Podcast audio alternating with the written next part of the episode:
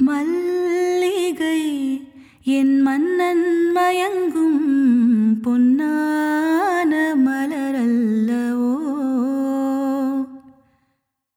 மல்லிகை பூவே மல்லிகை பூவே பார்த்தாயா? மல்லிகையே மல்லிகையே மாலையிடும் மன்னவன் யார் சொல்லு? பெண்ணல்ல பெண்ணல்ல ஊதா பூ சிரிப்பு மல்லிகை பூ வழி நெடுக காட்டு மல்லி. ஏ மல்லி பூ வச்சு வச்சு வாடுதே. மல்லிப்பூனாலே பெண்களோட அழகுக்கு ஒரு அடையாளம்தான். பெண்கள்னாலே தலை நிறைய மல்லிப்பூ வாய் நிறைய புன் சிரிப்புன்னு சொல்ற ஒரு காலம் உண்டு. மல்லிகை நளினம் கருணை அன்பு காதல்னு பெண்மையோட குணங்களை சொல்ற ஒரு மலர்னு கவிஞர்கள் பாட்டா எழுதி தள்ளியிருக்காங்க. அதுல சிலதுதான் நம்ம இப்ப கேட்டோம். ஆனா அப்படிப்பட்ட மல்லிகைய பேர்ல வச்சிருக்கிற ஒரு பொண்ணு தான் இந்தியாவோட முதல் பெண் சீரியல் கில்லர் அப்படின்னு சொன்னா உங்களால நம்ப முடியுதா? ஆண் குழந்தைனா கண்டிச்சு வளர்ப்பாங்க. அதுவே பொன் குழந்தைனா பொத்தி பொத்தி வளர்ப்பாங்க. பெண்கள்னாலே மென்மை. அவங்கள பூ மாதிரி வச்சுக்கணும். அவங்கள கஷ்டப்படுத்த கூடாதுன்னு சொல்லித்தான் அந்த காலத்துல வளர்ப்பாங்க. பொண்ணுங்க வீட்டோட மகாலட்சுமி. செவ்வா வெள்ளிக்கிழமையில எண்ணெய் தேய்ச்சி குளிக்க வச்சு அவங்களோட கூந்தலுக்கு சாம்பிராணி போட்டு சந்தனமும் குங்குமப்பூவும் கலந்து பூசி விட்டு பட்டு பாவாடை போட்டு விட்டு தங்க காசு மாலை வங்கி ஒட்டியானம் கொலுசுன்னு அவங்கள அலங்கரிச்சு வீட்டு ஊஞ்சல்ல உட்கார வச்சு ஒரு பாட்டு பாட சொன்னா. அந்த வீட்ல லக்ஷ்மி கடாட்சம் தாண்டவம் ஆடும்னு அந்த காலத்து பெரியவங்கள்லாம் சொல்லுவாங்க. பொதுவா ஆண்கள் தான் கல் நெஞ்சக்காரங்க. கொடூர செயல்களுக்கு அஞ்ச மாட்டாங்கன்னு சொல்லுவாங்க பொண்ணுங்கெல்லாம் அந்த மாதிரி கொடுமையான செயல்களை செய்ய தயங்குவாங்கன்னு தான் பல நூற்றாண்டுகளா சொல்லப்பட்டிருக்கு. ஆனா சீரியல் கொலைக்காரர்கள் பட்டியல்ல உலக அளவுல பெண்கள் பெயரும் இருக்குன்னு சொன்னா கொஞ்சம் ஷாக்கிங்கா தான் இருக்குல்ல? ஆண்கள் சீரியல் கில்லர்களா மாறும்போது உடனே அவங்கள வளர்த்த விதம் சரியில்லைன்னு ஈஸியா சொல்லிடுறாங்க. ஆனா பெண்கள் சீரியல் கில்லரா மாறும்போது சமுதாயம் வேற யாரையும் குத்தம் சொல்றதில்ல. ச்சே என்ன மாதிரியான பொண்ணு இவ? அப்படின்னு தான் சொல்லும். அதுக்கு காரணம் ஆண்கள் ரஃப் அண்ட் டஃப் பெண்கள் சாஃப்ட் அண்ட் ஸ்வீட் அப்படிங்கிற அடிப்படை எண்ணம் தான். ஆனா பொண்ணுங்க நினைச்சா ஆண்களை விட அதிக தைரியமும் மனோதிடமும் ஈஸியா வந்துரும். அதுக்கு நிறைய உதாரணங்கள் இருக்கு. பல வீராங்கனைகளை பல துறைகள்ல நம்ம பார்த்திருக்கோம். ஏன்? நம்ம சமுதாயத்திலேயே பல கஷ்டங்களுக்கு நடுவுல எல்லா வேலையும் பண்ணி குடும்பத்தை நல்ல நிலைமையில வச்சிட்டு இருக்கிற பல பெண்களும் உண்டு. ஆனா சீரியல் கில்லரா பெண்களை நினைச்சு பார்க்க முடியலல உலகத்தோட மொத சீரியல் கில்லர் பேரு எலிசபெத் பேத்ரி. ஹங்கேரி நாட்டு அரச குடும்பத்தை சேர்ந்த எலிசபெத் இளம் பெண்களோட ரத்தத்துல குளிச்சா. லிட்ரலி ரத்தத்துல. அழகா இருக்கலாம்னு நினைச்சு 1585 எயிட்டி ஃபைவ்ல இருந்து சிக்ஸ்டீன் டென் காலகட்டத்துல கிட்டத்தட்ட அறநூறு பெண்களை கொலை செஞ்சு அவங்க ரத்தத்துல குளிச்சா அவ மேல நடவடிக்கை எடுக்க முடியாத மாதிரி ஹங்கேரி அரச குடும்பம் அவளை பாதுகாத்துச்சு. மாய்ரா ஹிங்லே அறுபதுகள்ல அவளோட ஃப்ரெண்ட் பிராடியோட சேர்ந்து அஞ்சு டீனேஜ் பசங்களையும் குழந்தைங்களையும் கடத்தி பாலியல் வன்முறைகள் செஞ்சு கொலை செஞ்சிருக்கா. அந்த காலத்துல மூர்ஸ் மர்டர்னு ரொம்ப பரபரப்பா பேசப்பட்டது. அவ செஞ்ச கொலைங்களை பத்தி அவளுக்கு குற்ற உணர்ச்சியே இல்லைன்னு போலீஸ் ரிப்போர்ட்டுகள் மூலம் தெரிய வந்துச்சு. டூ தௌசண்ட் டூல சாகரத்துக்கு முன்னாடி தான் அவ அவளோட குத்தங்களை ஒத்துக்கிட்டா. அடுத்ததா ஏலீன் வியூர்னாஸ் ஏலீன் ஹைவேஸ்ல ப்ராஸ்டியூஷன் பண்ணிட்டு இருந்தா. எயிட்டிஸ் புளோரிடால ஏழு ஆண்களை சுட்டு கொண்டுட்டு கொள்ளையடிச்சிருந்தா அவளை கைது பண்ணப்போ அந்த ஆம்பளைங்க என்னை துன்புறுத்தினதுனால தான் நான் கொன்னேன்னு சொன்னான் அவளுக்கு டூ தௌசண்ட் டூல விஷ ஊசி போட்டு மரண தண்டனைய நிறைவேத்துனாங்க. அவளோட வாழ்க்கை கதையை மையமா வச்சுதான் மான்ஸ்டர் அப்படின்னு ஒரு இங்கிலீஷ் மூவி எடுத்தாங்க. கார்லா ஹொமோல்கா கனடா நாட்டை சேர்ந்த சீரியல் கில்லர் இவ ஒரு வினோதமான பொண்ணு. அவளோட சொந்த தங்க உட்பட மூணு பொண்ணுங்களை கடத்திட்டு வந்து அவங்கள அவ புருஷன் பால் பெர்னாடோவை ரேப் பண்ண வச்சு கொலை பண்ணுவானா கடைசியில புருஷனை காட்டி கொடுத்து அப்ரூவரா மாறி கடுமையான தண்டனையிலிருந்து தப்பிச்சிட்டா. ஆனா அவ புருஷனும் நீதானே செய்ய சொன்னேன்னு சொல்ல அதுக்கு தகுந்த ஆதாரம் இல்லாததுனால அவனுக்கு மட்டும் தண்டனை கிடைச்சது. ஆனா பல வருஷங்களுக்கு அப்புறம் கார்லா புருஷனை மிரட்டித்தான் அந்த குற்றங்களை செய்ய வச்சாங்கறதுக்கு வீடியோ ஆதாரம் கிடைச்சது. இங்கிலாந்துல ரோஸ்மெரி பாலின் வெஸ்ட் அப்படிங்கிற பொண்ணு தன்னோட பெண் ஹெதர் உட்பட மூணு பொண்ணுங்களை புருஷனோட சேர்ந்து பாலியல் வன்முறைக்கு உட்படுத்தி அவங்க பாடிய துண்டு துண்டாக்கி தன்னோட வீட்டு நிலவரையில புதைச்சா. நைன்டீன் நைன்டி ஃபைவ்ல அவளுக்கு ஆயுள் தண்டனை கிடைச்சது. இது எல்லாமே வெளிநாட்டு பொண்ணுங்க. அங்கெல்லாம் வேணும்னா பெண்கள் அப்படி இருக்கலாம். ஆனா நம்ம நாட்டுல பொண்ணு சீரியல் கில்லரா இருக்கவே முடியாது அப்படின்னு நினைக்கிறவங்களுக்கு இதோ ஒரு அதிர்ச்சியான செய்தி. அமைதிக்கு பெயர் போன நகரான பெங்களூர்ல இருந்த கே டி கெம்பம்மா அப்படிங்கிற மல்லிகா தான் இந்தியாவோட முதல் பெண் சீரியல் கில்லர் அவளோட புனை பெயர் சயனைட் மல்லிகா. சாதாரண குடும்ப பெண்ணா வாழ்ந்த மல்லிகா ஒரு சீரியல் கில்லரா மாற காரணம் என்ன? எதனால அவளோட வாழ்க்கை தடம் புரண்டுது? மல்லிகாவோட வாழ்க்கை கதை என்னன்னு தெரிஞ்சுக்க தயாரா? ஹியூமன் போடியமுடன் இணைந்து எம்டிஆர் ரெஸ்டாரண்ட் சியாட்டில் மற்றும் பேஷனேட் பேக்கிங் பை கரும் பாய்ஸ் வழங்கும் section three nought two a Tamil true crime podcast case four cyanide Mallika episode one மாத்தாடும் மாத்தாடும் மல்லிகை பெங்களூர் சிட்டியிலிருந்து முப்பத்து ரெண்டு கிலோமீட்டர் தொலைவில் இருக்கிற ஹோஸ்கோட்டே ராத்திரி மணி பதினொன்னு முப்பது. மம்தா வெறுப்போட எழுந்து வீட்டு வாசலுக்கு போய் கதவை திறந்தா. மம்தாவுக்கு தினம் இதே வேலைதான். ராத்திரி பதினோரு மணி வரைக்கும் குடிச்சிட்டு வீட்டுக்கு வரும்போது வாந்தி எடுத்துக்கிட்டே வருவான் அவ புருஷன் ராஜ். அவனை சுத்தப்படுத்தி வலுக்கட்டாயமா வயத்துக்கு ஏதாவது கொடுத்து தூங்க வைக்கிறதுக்குள்ள அவளுக்கு உசுரே போயிடும். காலையில எழுந்து வீட்டு வேலையெல்லாம் முடிச்சிட்டு ஃபேக்டரி வேலைக்கு போகணும். என்ன பொழப்பு இதுன்னு? வெறுப்போடையும் சலிப்போடையும் காலத்தை கடத்திட்டு இருந்தா அவ. ஆனா அடுத்த நாள்ல இருந்து அவளுக்கு இந்த பிரச்சனை இருக்காதுன்னும் அவளுக்கு இந்த துன்பத்திலிருந்து விடுதலை கிடைச்சிடணும் அதோட அவ புருஷன் குடிப்பழக்கத்தை விட்டுடுவான்னும் ஒரு சிறப்பு பூஜை செஞ்சு அவ புருஷனை திருத்தி சரி செய்யறதாகவும் தெய்வம் மாதிரி வந்த பொண்ணு ஒருத்தி சொல்லியிருந்தா. இனி புருஷன் திருந்த வாய்ப்பே இல்லைன்னு நம்பிக்கை இழந்திருந்த சமயத்துல தான் மம்தா பெங்களூர்ல இருந்த அவங்க சொந்தக்காரங்க வீட்டுக்கு போயிருந்தா. உறவுக்கார பெண்ணோட அங்க ஒரு கோவிலுக்கு போயிருந்தப்போ ஒரு மெய் சிலிர்க்கிற அனுபவம் கிடைச்சது மம்தாவுக்கு.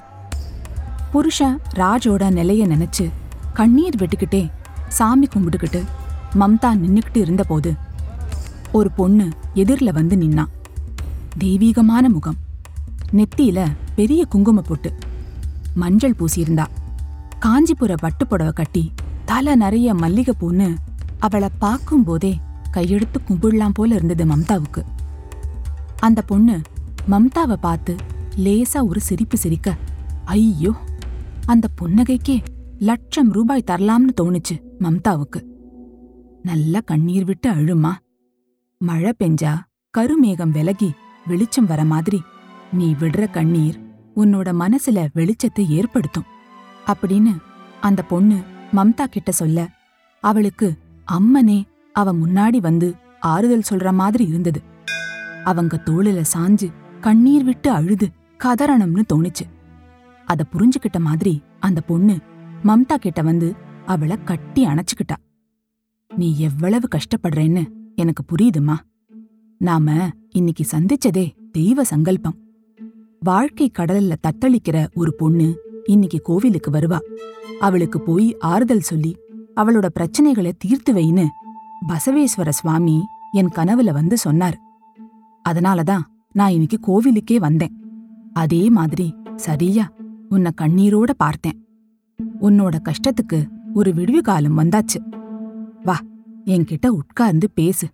உன் பிரச்சனை எல்லாம் தீர்ந்துடும். அப்படின்னு சொல்ல மம்தா தன்னோட புருஷன் ராஜோட குடிப்பழக்கத்தினால படுற கஷ்டங்களை அந்த பொண்ணு கிட்ட உடனே அந்த பொண்ணு அவ்வளவுதானே இதுக்கு போய் ஏன் இடிஞ்சு போற? ஒரே நொடியில அந்த பிரச்சனைய சரி பண்ணிடலாம். நீ எங்க இருக்க? அப்படின்னு கேட்டா ஹோஸ்கோட்டையில அப்படின்னு மம்தா சொன்னாங்க. ரொம்ப நல்லதா போச்சு. உங்க ஹோஸ்கோட்டையில இருந்து ஏழு கிலோமீட்டர் தூரத்துல ஜடிகனஹள்ளின்னு ஒரு இடம் இருக்கு. அங்க ஒரு கால பைரவர் கோவில் இருக்கு. நீ அங்க வரணும். அங்க இருந்து கொஞ்ச தூரம் போனா ஒதுக்குப்புறமா ஒரு கோவில் இருக்கு. ரொம்ப கூட்டம் இருக்காது. அங்க இருக்கிற சப்த மாத்திரிகா மலையில ஒரு பழைய கோவில் இருக்கு. அங்க நீ வந்தா ஒரு விசேஷ பூஜை செஞ்சு உடனே உன்னோட பிரச்சனைய தீத்துடலாம் உனக்கு மாங்கல்ய தோஷம் இருக்கிறதுனால தான் உன் புருஷன் இப்படி இருக்கான். கல்யாண முகூர்த்தம் நடந்த நேரம் சரியில்லை. அதுக்கு பரிகார பூஜை செய்யணும். அதனால கல்யாண பொண்ணு மாதிரி பட்டுப்புடவை கட்டிக்கிட்டு எல்லா நகைகளையும் போட்டுக்கிட்டு வா. அந்த பரிகார பூஜை முடிஞ்சதும் உனக்கு ஒரு தாயத்து தரேன். அத உன் புருஷன் கழுத்துலயோ இல்லனா அவன் தலைய வச்சு படுக்க தலகாணி அடியிலயோ வை. தன்னால குடிப்பழக்கத்துக்கு மேல அவனுக்கு வெறுப்பு வந்துடும் அப்படின்னு சொன்னாங்க அந்த பெண். அடுத்த நாள். புருஷன் ராஜ் கொரட்டை விட்டு தூங்கிட்டு இருந்தான். மம்தா விடியற் காலையிலேயே எழுந்து தலைக்கு குளிச்சு மஞ்சள் பூசி பட்டுப்புடவை கட்டிக்கிட்டு இருந்த அத்தனை நகைகளையும் போட்டுக்கிட்டு தலையில மல்லிகைப்பூ வச்சுக்கிட்டு ஜடிகனஹள்ளி கிராமத்துக்கு போய் அங்க இருந்த காலபைரவ சாமிய தரிசனம் பண்ணிட்டு அப்புறம் சப்தமாத்திரிகா மலை கோயிலுக்கு போனா அவ போன நேரம் அங்க வேற யாருமே இல்ல. அங்க இருந்த சின்ன கோவில் பூட்டி இருந்தது. இன்னும் அந்த அம்மா வரல போல இருக்கே. அப்படின்னு மம்தா நினைச்சப்போ கோவிலுக்கு பின்னாடி இருந்து யாரோ மந்திரம் சொல்ற குரல் கேட்டுச்சு. ஓம் சப்த மாத்ரிகா க்ரீம் யம் லம் வம். ஓம் சப்த மாத்ரிகா க்ரீம் யம் லம் வம். மம்தா கோவிலுக்கு பின்பக்கமா போய் பார்த்தா. நேத்து பார்த்து பரிகாரம் சொன்ன அந்த பொண்ணுதான் பூஜை ஏற்பாடுகளை பண்ணிட்டு கம்பீரமா உட்கார்ந்து மந்திரங்களை முணுமுணுத்துக்கிட்டு இருந்தா. வாம்மா மம்தா வந்துட்டியா? இப்படி கிழக்க பார்த்து உட்காரு. முதல்ல இந்த தண்ணியில கைய கழுவிக்கோ. எல்லா நகைகளையும் போட்டுட்டு இருக்கியா? கழுத்துல மஞ்சள் கயிறு இருக்கா? நல்லது. இப்ப உட்கார்ந்து கண்ணை மூடிட்டு உன்னோட குலதெய்வத்தை முதல்ல நினைச்சுக்க. அப்புறம் நான் கொடுக்கற தீர்த்தத்தை மூணு தடவை குடிச்சிட்டு பூஜைய ஆரம்பிக்கலாம். அப்படின்னு அந்த பொண்ணு சொன்னான் மம்தா அந்த பொண்ண பக்தியோட பார்த்து கை கூப்பிட்டு அவ சொன்ன மாதிரியே கிழக்கு முகமா உட்கார்ந்து கண்ண மூடி கை கூப்பி அவங்க குலதெய்வத்தை தியானிச்சா. இந்தாம்மா தீர்த்தம் மூணு தடவை வாங்கிக்க அப்படின்னு அந்த பெண் மம்தா கையில தீர்த்தத்தை கொடுத்தா. மம்தா இது அக்னியில வச்சு காய்ச்சின தீர்த்தம். கொஞ்சம் எரியும் அத பத்தி கவலைப்படாம முழுங்கிடு. கீழே ஒரு துளி கூட சிந்தக்கூடாது. முதல் தடவை தீர்த்தம் வாங்கின உடனேயே மம்தாவோட உள்ளங்கை எரிஞ்சுது. அத லட்சியம் பண்ணாம உதட்டுக்கிட்ட கைய கொண்டு போய் உறிஞ்சினா மம்தா.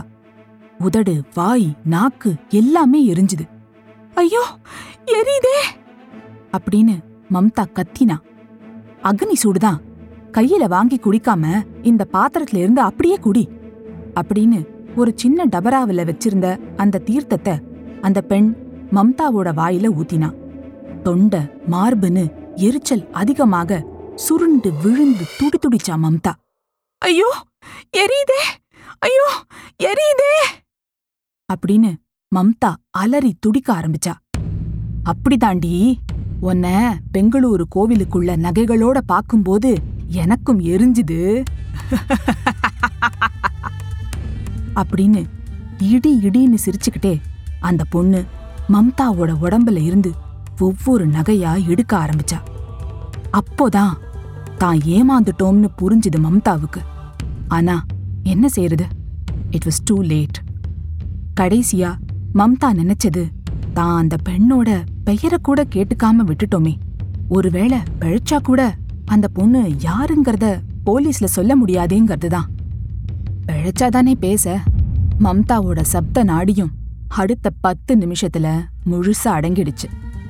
அந்த தெய்வாம்சம் பொருந்திய பெண் மம்தா நகைகளையும் அவ கொண்டு வந்திருந்த பணத்தையும் மூட்டை கட்டிக்கிட்டு சப்த மாத்ரிகா மலையிலிருந்து நழுவி கிளம்பி போய்கிட்டே இருந்தா. மம்தாவோட வீட்ல அவ புருஷன் ராஜ் அப்போதான் எழுந்தான். மம்தா எங்க? அப்படின்னு அவன் பக்கத்து வீட்டுக்காரங்கள கேட்டப்போ பக்கத்துல எங்கேயோ பூஜையா அதுக்கு போயிருக்காங்க அப்படின்னு பதில் வந்துச்சு. கக்கலிபுரா. பெங்களூர் அவுட்ஸ்கர்ட்ஸ். பெங்களூர் கோயம்புத்தூர் சாலையிலிருந்து இருபது கிலோமீட்டர் தொலைவுல உள்ள கனகபுரா சாலையில இருக்கிற ஒரு அமைதியான கிராமம் கக்கலிபுரா. கக்கலினா தமிழ்ல செங்கருங்காலி மரம்னு அர்த்தம். அதாவது கக்கலிங்கிற செங்கருங்காலி மரங்கள் நிறைய வளர்ந்திருந்ததுனால இந்த ஊருக்கு கக்கலிபுரான்னு பேரு. அதோட பயாலாஜிக்கல் நாமன்கிளேச்சர் அக்கேஷியா கேட்டுக்கு. பன்னருகட்டா காட்டுப்பகுதியில ஒளிஞ்சிட்டு இருக்கிற கிராமம். இங்க அமைதி அமைதி அமைதி தவிர வேற ஒன்றும் கிடையாது.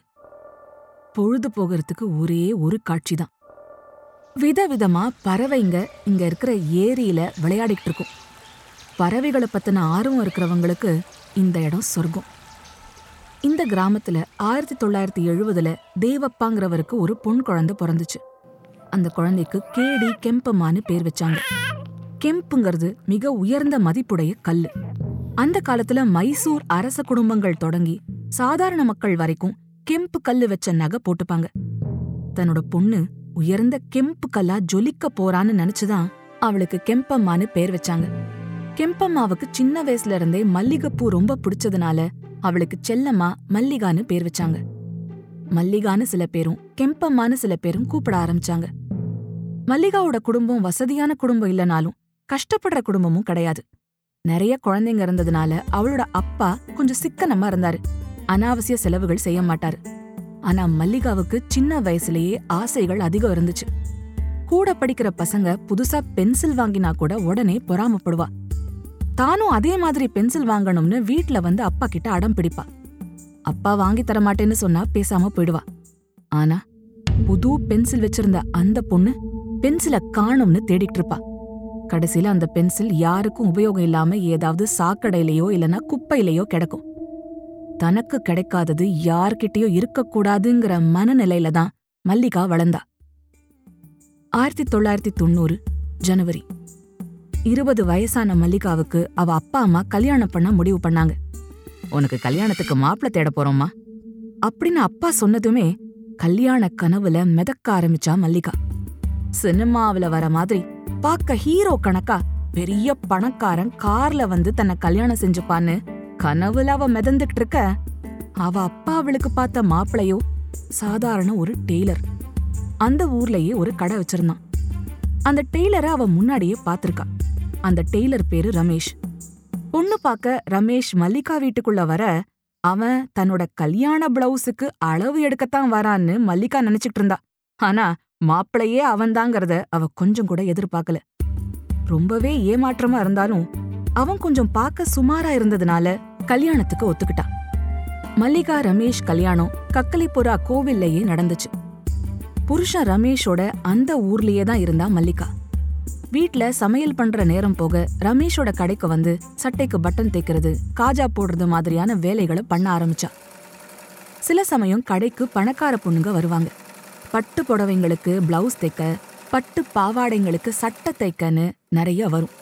அப்படி வர பெண்கள் நகைகளை போட்டுக்கிட்டு ஜொலிக்கிறத பார்க்கும்போது மல்லிகாவுக்கும் ஆசை வரும். நாமளும் அந்த மாதிரி நகை போட்டுக்கிட்டு பட்டு புடவையில வளைய வரணும்னு ஆசை அதிகமா வர ஆரம்பிச்சுது. புருஷன்கிட்ட தனக்கு பட்டு புடவை நகையெல்லாம் வாங்கி தர சொல்லி நச்சரிக்க ஆரம்பிச்சா மல்லிகா. ஒரு நாள் விஜயாம்மாங்கிற ஒரு பணக்கார பெண் கார்ல வந்து இறங்கி ஒரு பட்டு புடவைக்கு ஃபால்ஸ் தைக்க கொடுத்துட்டு போனாங்க. அந்த புடவையோட அழகுல சொக்கி போனா மல்லிகா. நல்ல வெளிர் பாதாம் நிறத்துல மெரூன் பார்டர் புடவை. பல்லு அதாவது தலைப்புல வைர ஊசி ஜரிக கோடு போட்டிருந்தது. கடைய பாத்துக்க சொல்லிட்டு அடுத்த நாள் ஒரு வேலையா ரமேஷ் பெங்களூர் போனான். அன்னிக்கு விஜயாம்மா கொடுத்த பட்டு புடவைய உடுத்தி பாத்துடணுங்கிற ஆசையில மல்லிகா அந்த புடவைய வீட்டுக்கு எடுத்துட்டு போனா சீவி சிங்காரிச்சு அந்த புடவைய கட்டிக்கிட்டு அவகிட்ட இருந்த நகையெல்லாம் போட்டுக்கிட்டு கண்ணாடியில ரொம்ப நேரம் அவளோட அழக அவளே ரசிச்சுட்டு இருந்தா மல்லிகா. தினமும் இந்த மாதிரி ட்ரெஸ் பண்ணிக்கிட்டு பணக்கார பெண் மாதிரி கார்ல போகணும்னு மல்லிகாவுக்கு ஆசைதான். ஆனா ஒரு டெய்லரோட மனைவியா இருந்து சீக்கிரம் அவளால பணக்காரியா ஆக முடியும்னு தோணல. திருப்பி புடவைய கொண்டு போய் கடையில வைக்கணும்னு மல்லிகாவுக்கு தோணல. பெங்களூர்ல இருந்து வந்த ரமேஷ் வழக்கம் போல கடைய திறந்து வேலைய செஞ்சுட்டு இருந்தப்போ விஜயாம்மா வந்து தன்னோட புடவைக்கு ஃபால்ஸ் தைச்சாச்சான்னு கேட்ட அப்புறம்தான் ரமேஷுக்கு புடவை ஞாபகமே வந்துச்சு. அவசரமா பெங்களூர் போயிட்டேன். நாளைக்கு தச்சு வைக்கிறேன். அப்படின்னு சொல்லி விஜயாம்மாவை அனுப்பிட்டு புடவைய கடை ஃபுல்லா தேட புடவை கிடைக்கல. வீட்டுக்கு போனதும் மனைவி கிட்ட கேட்டப்போ வெள்ளிக்கிழமை பூஜைக்காக நான் அவசரத்துக்கு அந்த புடவைய கட்டிக்கிட்டேன்.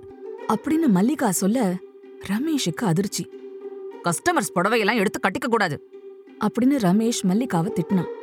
உனக்கு தான் பட்டு புடவை வாங்கி தர வக்கில்ல? கஸ்டமர் புடவைய கட்டிக்கிட்டா என்னவா? அப்படின்னு மல்லிகா எதிர்த்து பேச ரமேஷுக்கு ஆத்திரம் தாங்கல. ஆனா அதுக்கு மேல அவன் ஒன்னும் பேசல. காரணம் மல்லிகா அப்போ கர்ப்பமா இருந்ததுதான். ராத்திரி எக்ஸ்ட்ரா டைம் வேலை பார்த்து விஜயம்மாவோட புடவைக்கு ஃபால்ஸ் தைச்சு வச்சான். அடுத்த நாள் விஜயம்மா வந்தப்போ புடவைய அவங்க கிட்ட கொடுத்துட்டான். அதுக்கு அடுத்த நாள் மத்தியானம் லஞ்ச் நேரத்துக்கு முன்னாடி விஜயாம்மா கோபத்தோட வந்தாங்க. ஃபால்ஸ் தைக்கிறேன்னு புடவைய என்ன செஞ்சிருக்கீங்க? புடவை ரெண்டு இடத்துல கிழிஞ்சு போயிருக்கு. அப்படின்னு சொன்னதும் அதிர்ந்து போனான் ரமேஷ். தான் மனைவி மல்லிகா கிட்ட ஏதோ பிரச்சனை இருக்குன்னு மொத தடவையா அவனுக்கு தோணுச்சு. சப்த மாத்ரிகா மலை மேல இருக்கிற முனீஸ்வரர் கோவில் பின்னால இருக்கிற காட்டு பகுதியில சுள்ளி பொறுக்கறதுக்காக ஒரு சின்ன பொண்ணு போய்கிட்டு இருந்தா. அவ பேரு ரேவம்மா. சுள்ளி பொறுக்கிக்கிட்டே போனவ கொஞ்ச தூரத்துல யாரோ ஒரு பொண்ணு படுத்துக்கிட்டு இருக்கிற மாதிரி இருக்கிறத பார்த்தா. யாரோ சாமி கும்பிட்டுட்டு அங்கேயே தூங்குறாங்க போலன்னு நினைச்சு தொடர்ந்து சொல்லிய பொறுக்கிக்கிட்டு இருந்தபோதுதான் அங்க ஏதோ நாத்தம் அடிக்கிறத அவ கவனிச்சா. சந்தேகத்தோட அங்க படுத்துக்கிட்டு இருந்த உருவத்தை நோக்கி போனா ரேவம்மா. அது ஒரு பொண்ணோட பொணம். அவ கட்டியிருந்த புடவ காணல. பெரும் பெட்டிகோட் பிளவுஸோட கிடந்தா. உடல் அழுக ஆரம்பிச்சிருந்தது. ரேவம்மா அப்படின்னு அலறிக்கிட்டே வந்த வழியே ஓட ஆரம்பிச்சா. அடுத்து என்ன நடக்கும்னு தெரிஞ்சுக்க அடுத்த வாரம் புது எபிசோட் கேளுங்க section three nought two podcast உங்களுக்கு பிடிச்சிருந்தா உங்க ஃப்ரெண்ட்ஸ் கூட ஷேர் பண்ணிக்கோங்க this episode was brought to you by MTR Restaurants Seattle. Indulge in the timeless legacy of MTR restaurants and savor their world-class South Indian vegetarian cuisine, which is a true culinary journey. And Passionate Baking by Karim Boys. One stop baking supply store with an exclusive range and variety to help you create exotic cakes and desserts. Be it baking trays, edible colors and paints, color sprinkles, cake decorating tools, or molds. For over 20 years, we've been catering to a wide range of bakers all over the country. Script by Kalachakram Narasimha. Narrated by Deepika Arun and Dharanya. Sound design, recording, mixing, and mastering by Baba Prasad, assisted by Surya Prakash at Digi Sound Studio, Chennai. Music by Dakshin. Direction team Bhavya Kirtivasan and Srinitya Sundar. Executive producer Deepika Arun. Produced by Human Podium. This podcast is based on true stories and real life events.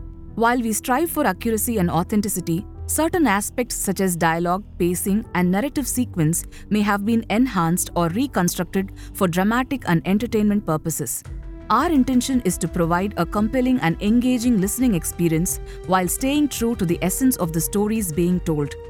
Keep in mind that some details may have been altered or condensed for storytelling reasons. Listeners are advised to use their discretion. We may refer to specific individuals or groups by their names in order to share stories, insights, or historical accounts. These references are intended to provide context and understanding and are based on publicly available information.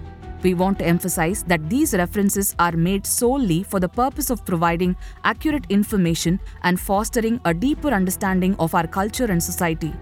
We strive to approach these discussions with sensitivity and a commitment to treat all individuals and their stories with respect and sensitivity.